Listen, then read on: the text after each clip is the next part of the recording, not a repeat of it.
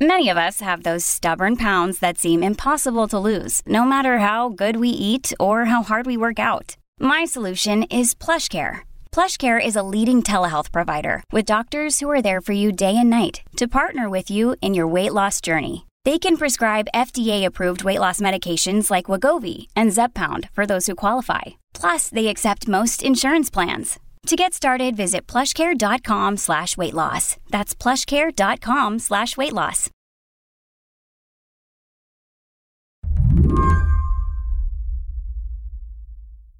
A couple weeks back, when the Food and Drug Administration decided to make a nasal spray that has the power to reverse an overdose available over the counter, Nancy Campbell thought about her own supply of this drug. It's called Narcan. She keeps it on her pretty much all the time. Well, I carry my Narcan with me in my backpack. Um, I'm a professor at a college, and uh, since I talk about Narcan so often, I just have to always have it with me to pull it out.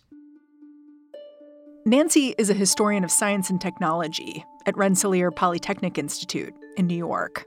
She studies drug use and abuse. She says she can't quite tell how big of a deal this Narcan news is going to be. Naloxone, the drug Narcan dispenses, it's been available without a prescription in other countries for years. But Nancy knows that here in the US, there have been real barriers to getting your hands on this stuff. I did have the experience once of going into a Pennsylvania pharmacy and trying to purchase naloxone and having the pharmacist look at me and say, uh, that will cost you seven to eight hundred dollars. Whoa. And I thought uh, he didn't even ask for my insurance. He didn't ask me where I was from. He simply made a judgment. Hold on, why do you think he did that? Do you think he was just trying to prevent you from getting it? I think that overdose, opioid overdose, had to be made a public issue. And there was a point in time when people still thought of it as a private, shameful stigma. And so they treated people who had naloxone as if they themselves should be shamed and stigmatized. So, did you feel that shame in that moment? Yeah, absolutely. That was a move that was made, uh, was calculated really to make me examine well, why would I need it? In fact, I think he said to me, Why do you need it? Until now, the rules around overdose drugs have been really variable. Here in New York City, the Department of Health will hand you an overdose prevention kit if you ask. In Arlington, Virginia, you can grab one from the public library but in other places, it's not that easy. Yeah. So I'm really hoping that over the counter naloxone will uh, prevent deaths and allow us to bring down that exponential curve that we've seen for the past 40 years. For the past 40 years, we've seen overdose deaths grow at about a rate of 9% every single year since 1979. And now we're at the top. And hopefully, this is a crest, and we are going to come down in our overdose death rate. Yeah. I mean, if you went back to that pharmacy that you went to, where the guy was like, oh, it'll be a few hundred dollars, it sounds like in June, that won't matter. That gatekeeper will be gone. Yes, and I think that's a great thing. And so I am hopeful about over the counter naloxone. I just don't think it's enough. And I think it comes uh, very late in the process. Today on the show, how activists forced the U.S. government to make this life saving drug more widely available. It took decades, and their fight, it's still not done. I'm Mary Harris. You're listening to What Next? Stick around.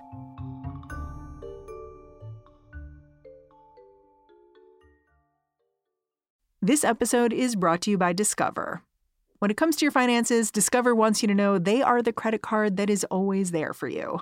With 24 7 US based live customer service, everyone has the option to talk to a real person anytime, day or night. Yep, that means no more waiting for quote normal business hours just to get a hold of someone. We are talking real service from real people whenever you need it. Get the customer service you deserve with Discover. Limitations apply. See terms at discover.com slash credit card. This podcast is sponsored by Ramp. Are you the decision maker in your company? Consider this. For the first time in decades, there's a better option for a corporate card and spend management platform. Meet Ramp, the only corporate card and spend management system designed to help you spend less money so you can make more. Most corporate credit cards offer points as incentives, but those points amount to less than their worth in real cash value. Ramp's business cards offer you cash back, real money in your pocket. Plus, you control who spends what with each vendor. And Ramp's software collects and verifies receipts automatically, which means you'll stop wasteful spending and close your books in hours instead of days. Businesses that use Ramp add up to 5% to their bottom line the first year.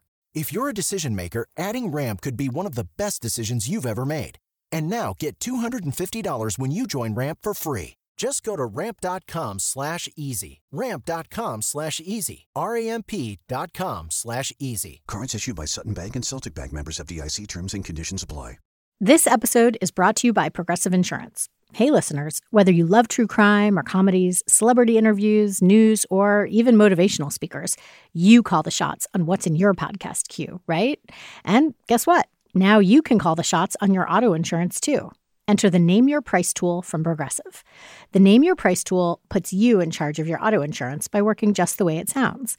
You tell Progressive how much you want to pay for car insurance. Then they'll show you a variety of coverages that fit within your budget, giving you options.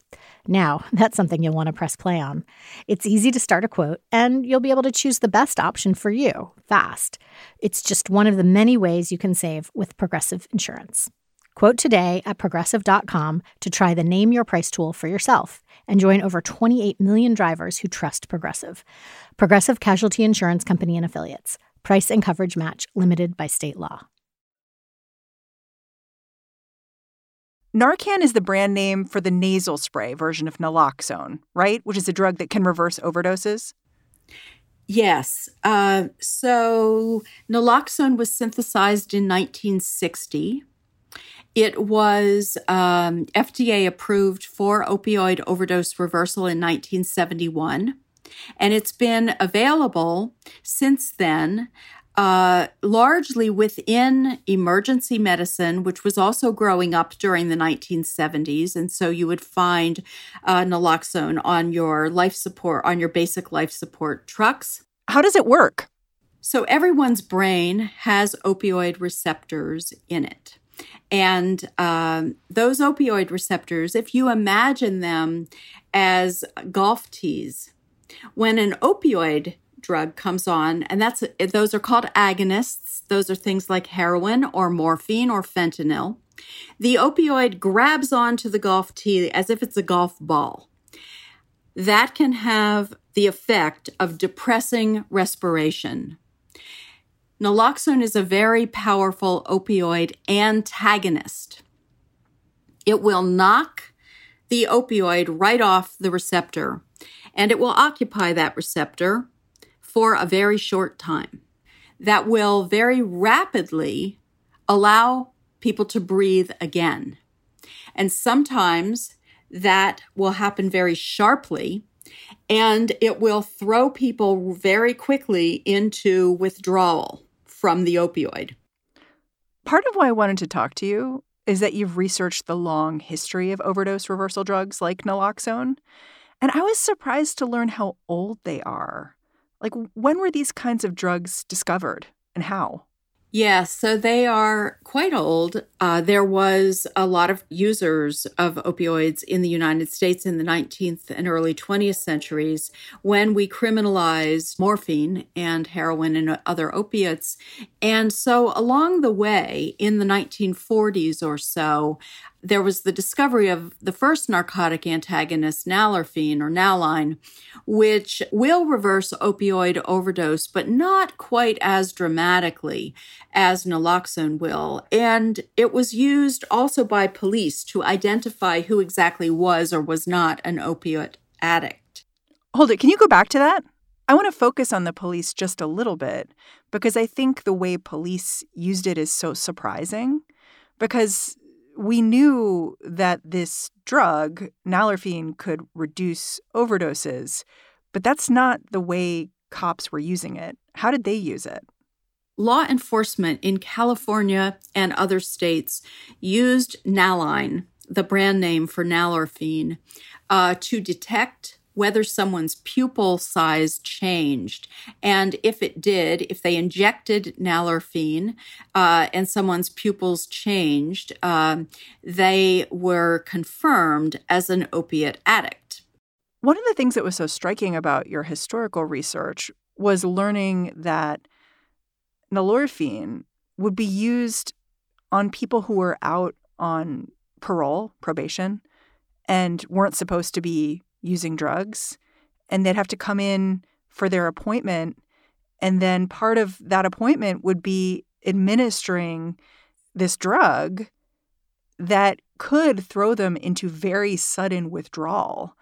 And the police just kind of watching and, and then making decisions from there. It was surprising to me.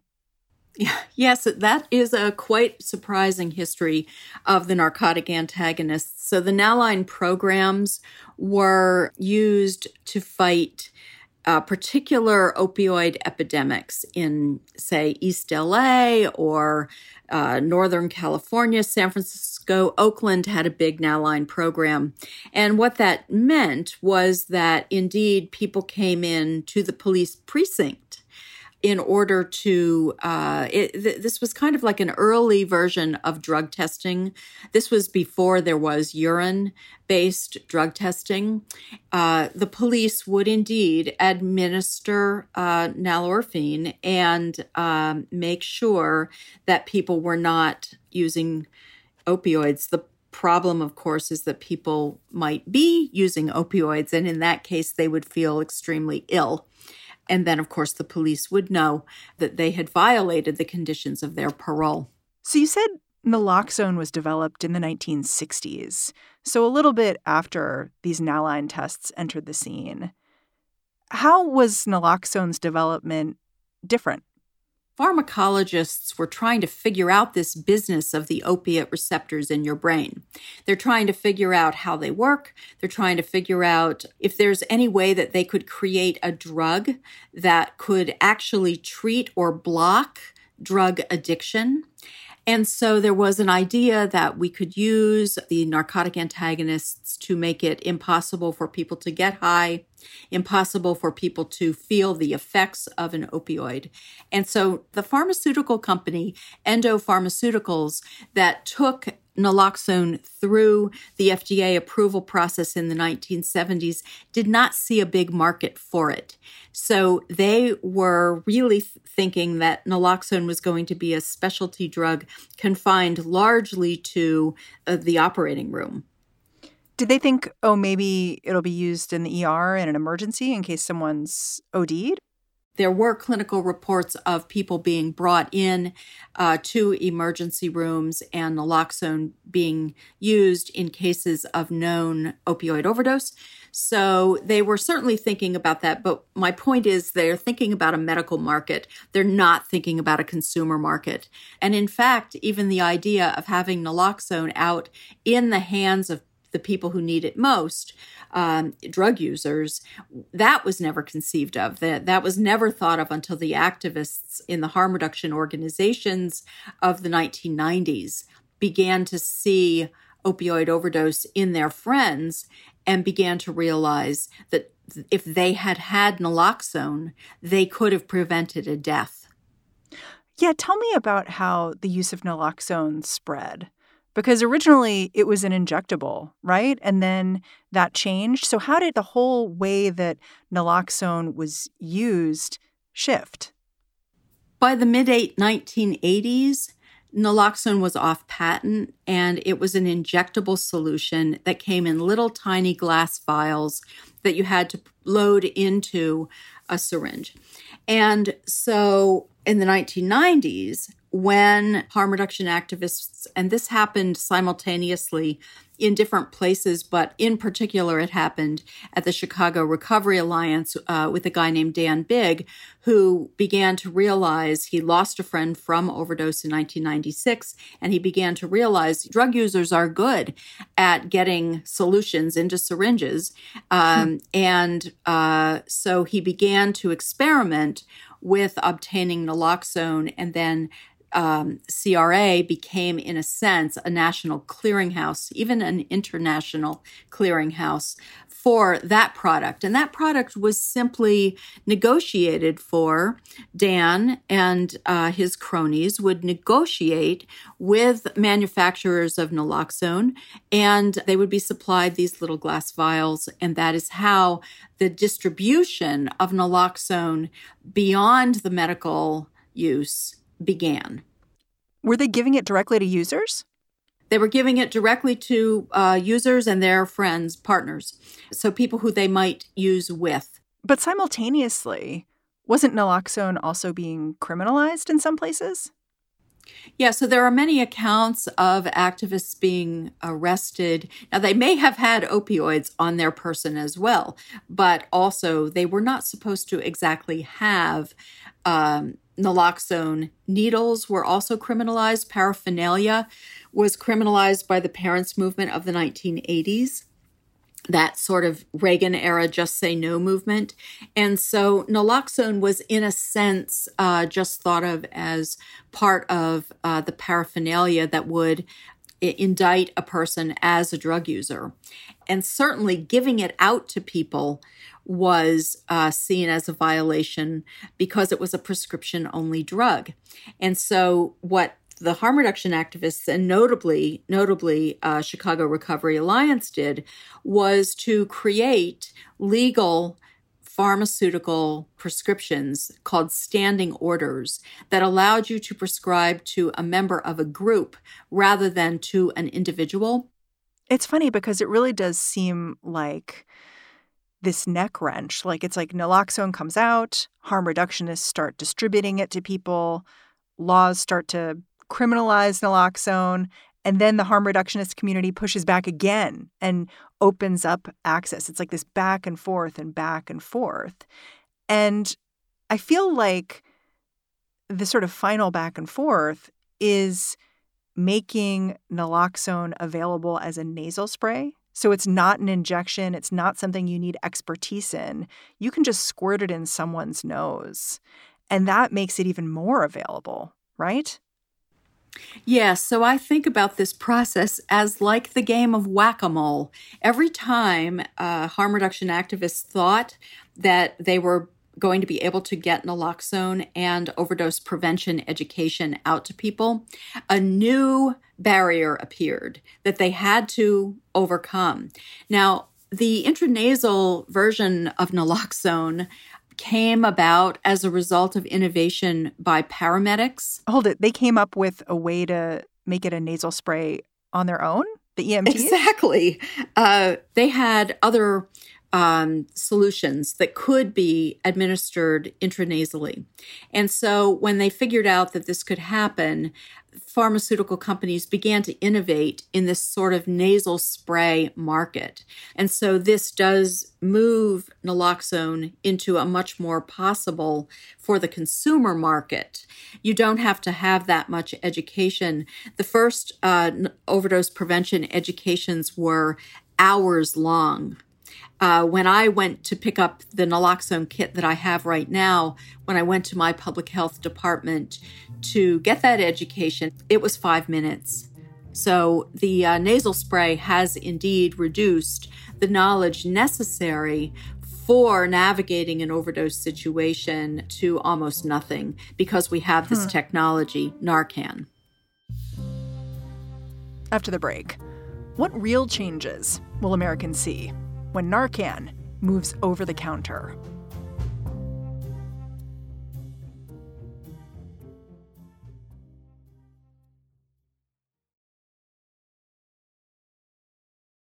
I've had this question on my mind since I learned that Narcan would be available over the counter, which was like, if overdose rates weren't what they are today, and what they are today, like last year, it was about 100,000 people a year who died from an overdose. Do you think if those numbers were a little lower, like would this approval have happened at all? I'm not sure that we would have seen the um, any innovation in this sector. The federal agencies have been so lagging behind in terms of seeing overdose as the public issue that it is. So um, I I would say no. I would say that unfortunately, our federal agencies have been very slow to see this 40 year epidemic as a public problem. That they have finally done so. I really honestly, the CDC did not keep track of overdose deaths until the activists started showing up and drawing attention to them.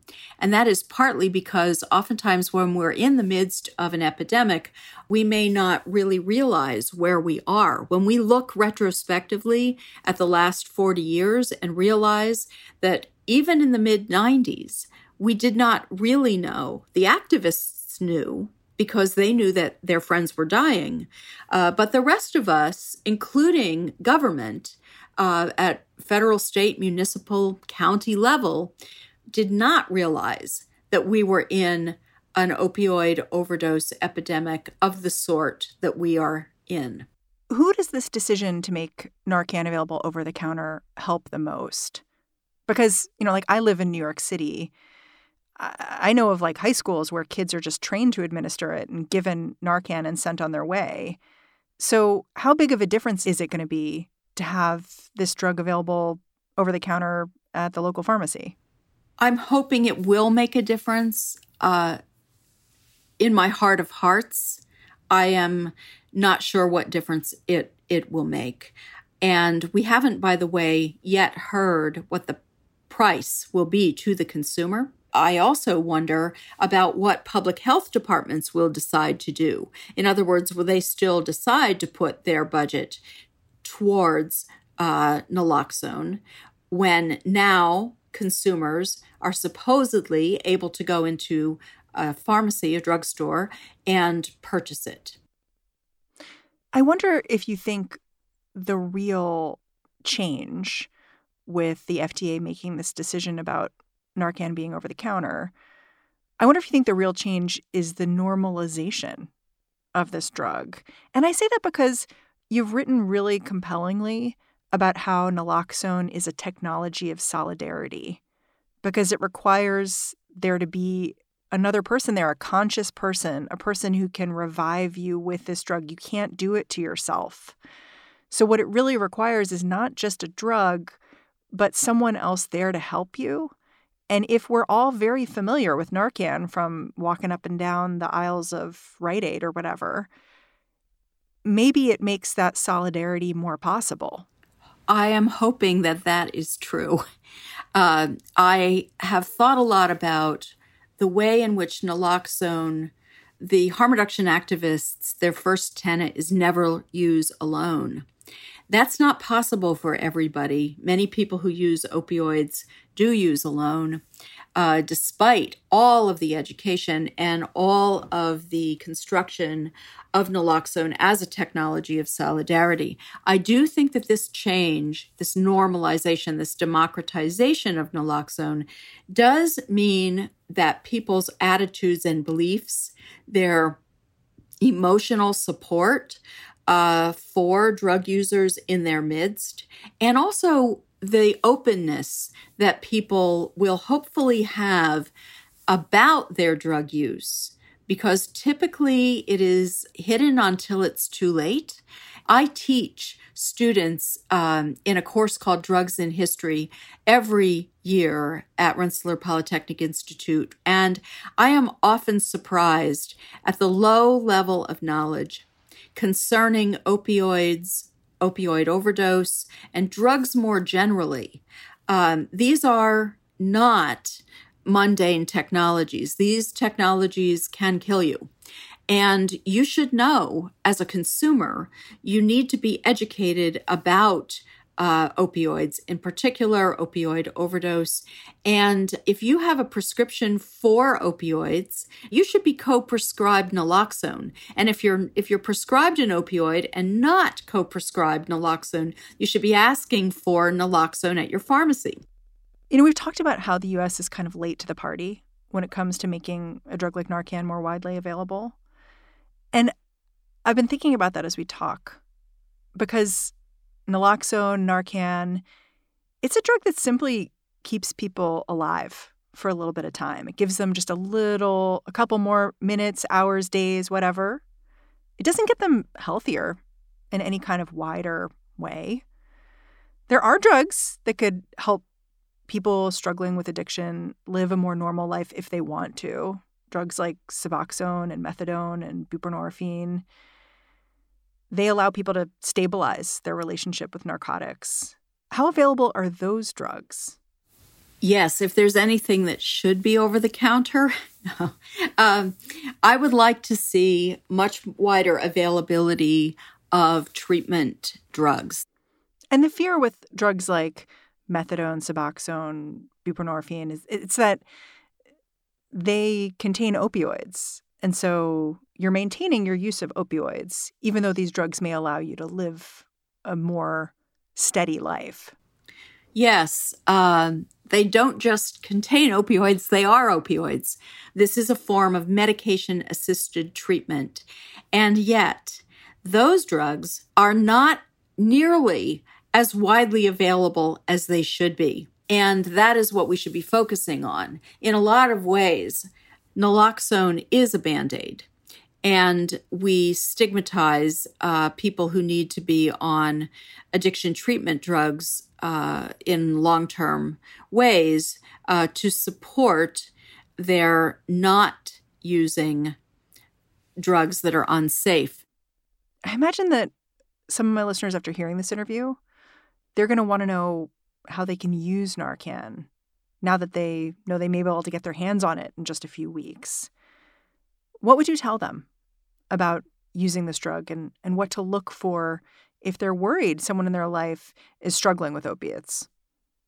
First, I would uh, advise anyone who can purchase over the counter naloxone to do so and carry it with them, uh, and to look online at the various tutorials that harm reduction activists, uh, the Harm Reduction Coalition, and others um, have have posted tutorials. So it's possible to educate oneself um, to use this product because what you don't want to do is be in a situation where you have to look up a YouTube uh, tutorial while you're concerned that someone is overdosing.